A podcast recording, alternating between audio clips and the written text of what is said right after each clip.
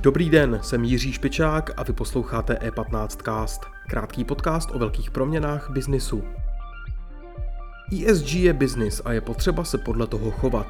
To ve svém komentáři pro deník E15 napsal šéf Public Affairs skupiny Home Credit Jan Růžička. Jak fenomén ESG funguje? A opravdu zákazníci požadují po firmách odpovědnost? V dalším díle E15 castu o tom s Janem Růžičkou mluvil Nikita Polyakov. Nejprve ale krátké zprávy. Česká národní banka zpřísnila s platností od dubna 2022 limity pro poskytování hypoték. Poměr výše hypotečního úvěru a hodnoty zastavené nemovitosti snížila na 80% z předchozích 90%. Zároveň obnovila další příjmové limity pro poskytování hypoték.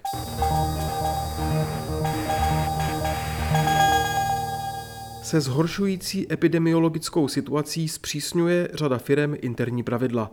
Kromě neočkovaných, kterým to od pondělí nařídila vláda, se mnohde musejí testovat i ti, kteří vakcinaci podstoupili nebo nemoc prodělali.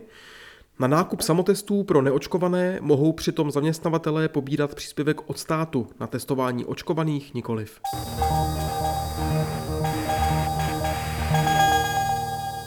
Trh s marihuanou má za sebou průlomový rok. Populární droga se letos dočkala legalizace hned v několika zemích a do podnikání s konopnými produkty se začínají pouštět i některé světoznámé značky. Akcie firem obchodujících s marihuanou se přesto v posledních dnech propadly na nejnižší hodnoty za 12 měsíců a odborníci oslovení deníkem E15 investice do nich také spíše nedoporučují. Další informace najdete na e15.cz. Teď už je čas na rozhovor Nikity Polyakova.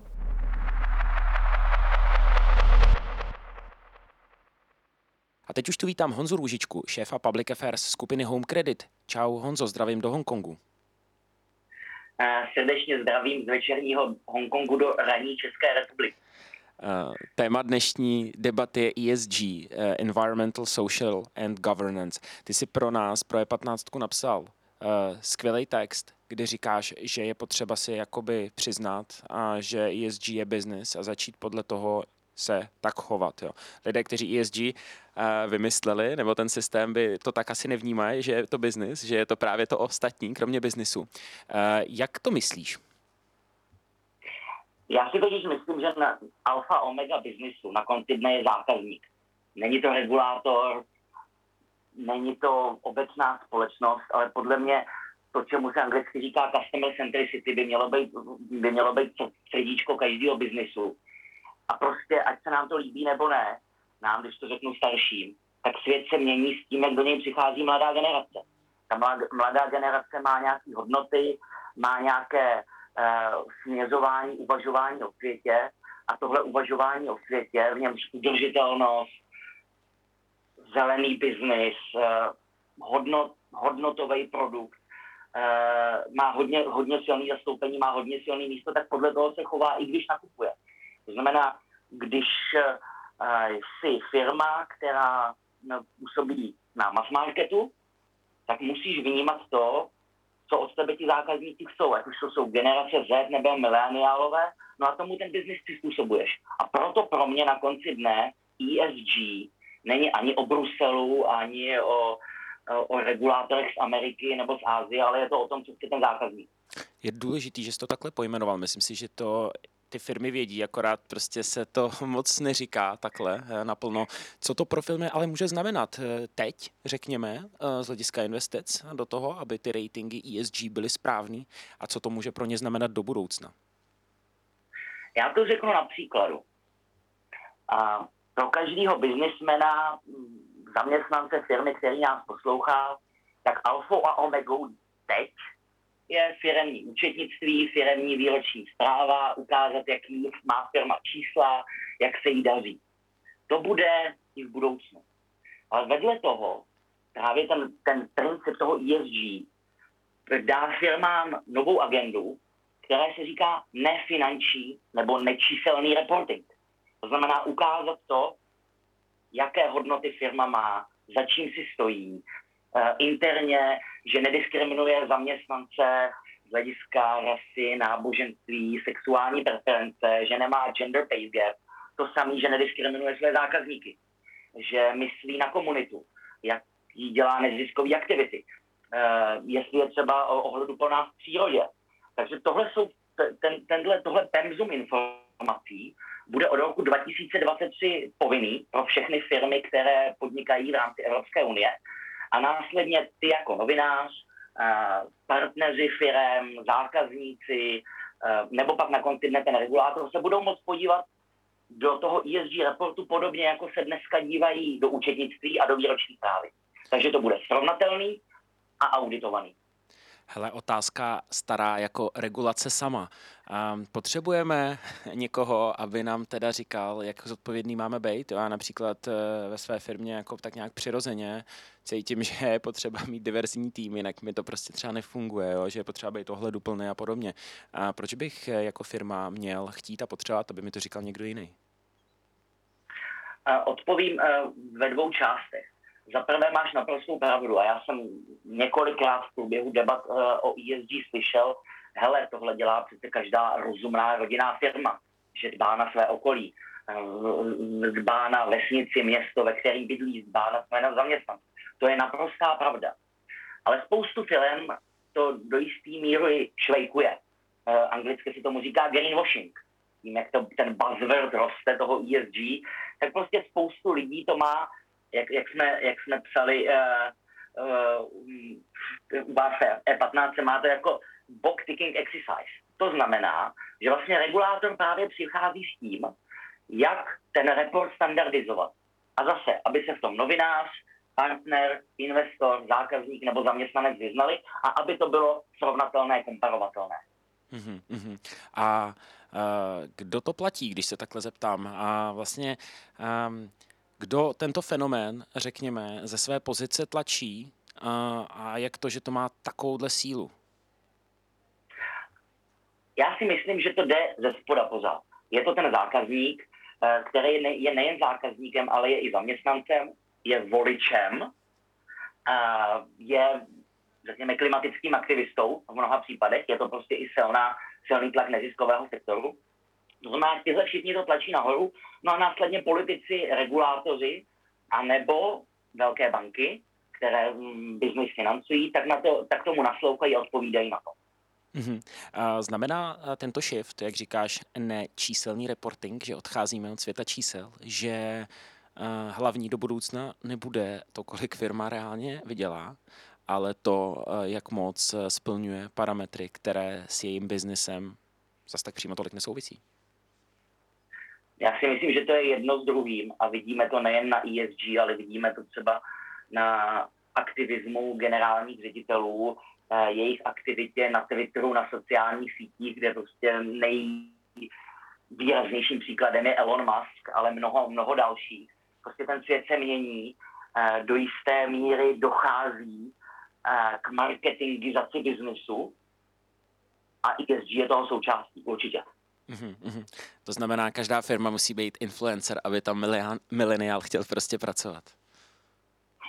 Do jisté míry je to tak, jakoby ukazuje se na číslech od Nielsenu, McKinsey, Egona Zehendra, slavné headhunterské firmy, že opravdu mileniálové a generace Z, že pro ně dneska už to, tak dávno už to není jenom o platu a dávno už to není o work-life balance, ale že zaměstnanci si vybírají firmu podle opravdu hodnot, kde chtějí být a kde chtějí pracovat.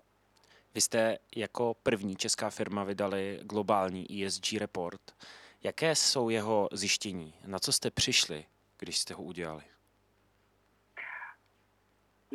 Přišli jsme vlastně na to, že ten report jednak aby nebyl. To, co jsme říkali, nešlo o greenwashing a hlavně, aby to bylo udržitelné i pro tu firmu. Tak vlastně, že nesmí firma naskakovat na takové ty a priorní buzzwords. No, protože ve chvíli, kdy podnikáš na více trzích, my podnikáme od Ameriky přes Evropu až po Asii, to jsou různé kultury, dokonce bych řekl civilizace. To znamená, že ty musíš vycházet opravdu ze srdce svého biznisu. To znamená, samozřejmě všechny ty standardní ukazatele, jak jsem říkal, zaměstnanci, zákazníci, gender pay gap, to všechno v tom reportu je obsaženo. Ale na konci dne, když jsme nad ním pracovali, tak jsme zjistili, hele, mluvme hlavně o tom, co jsme my sami.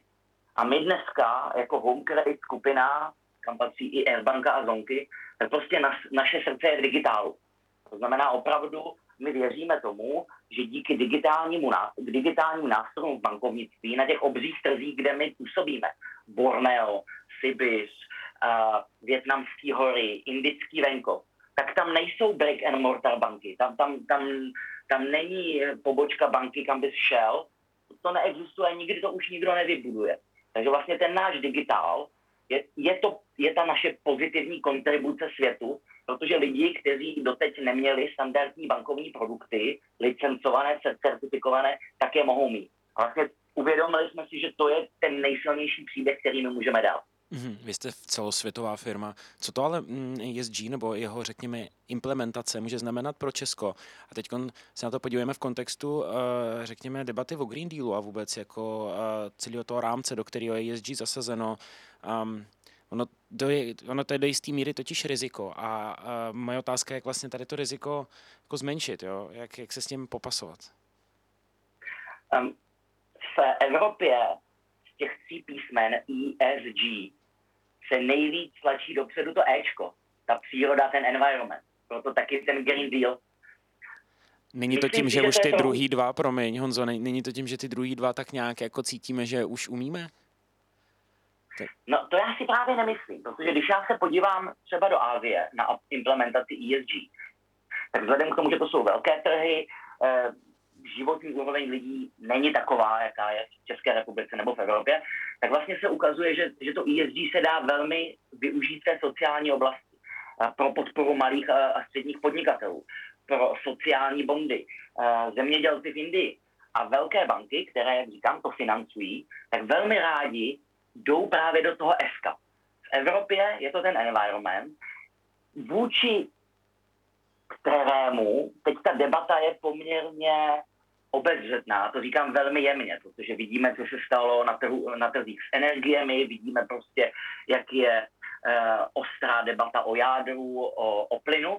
To znamená, kdybych já si dovolil nějak predikovat nebo možná i dát radu, tak by bylo skvělé, kdyby se právě trochu otevřela debata o tom ESG. Že ESG není jenom o tom Green Dealu a o tom, že nám někdo zavře elektrárnu a zdraží energie, ale že to opravdu může být nástroj, jak podporovat malé podnikatele, jak podporovat startupy, nebo jak podporovat public-private partnership.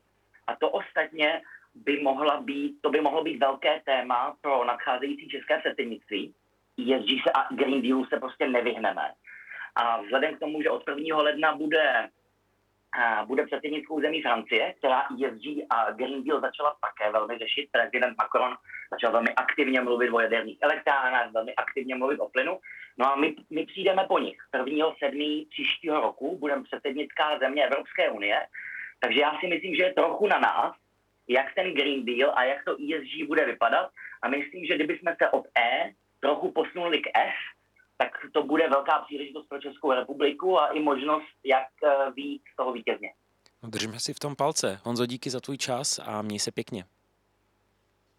Zdravím do Čech. Díky za pozornost. E15 Cast najdete každé všední ráno ve všech podcastových aplikacích.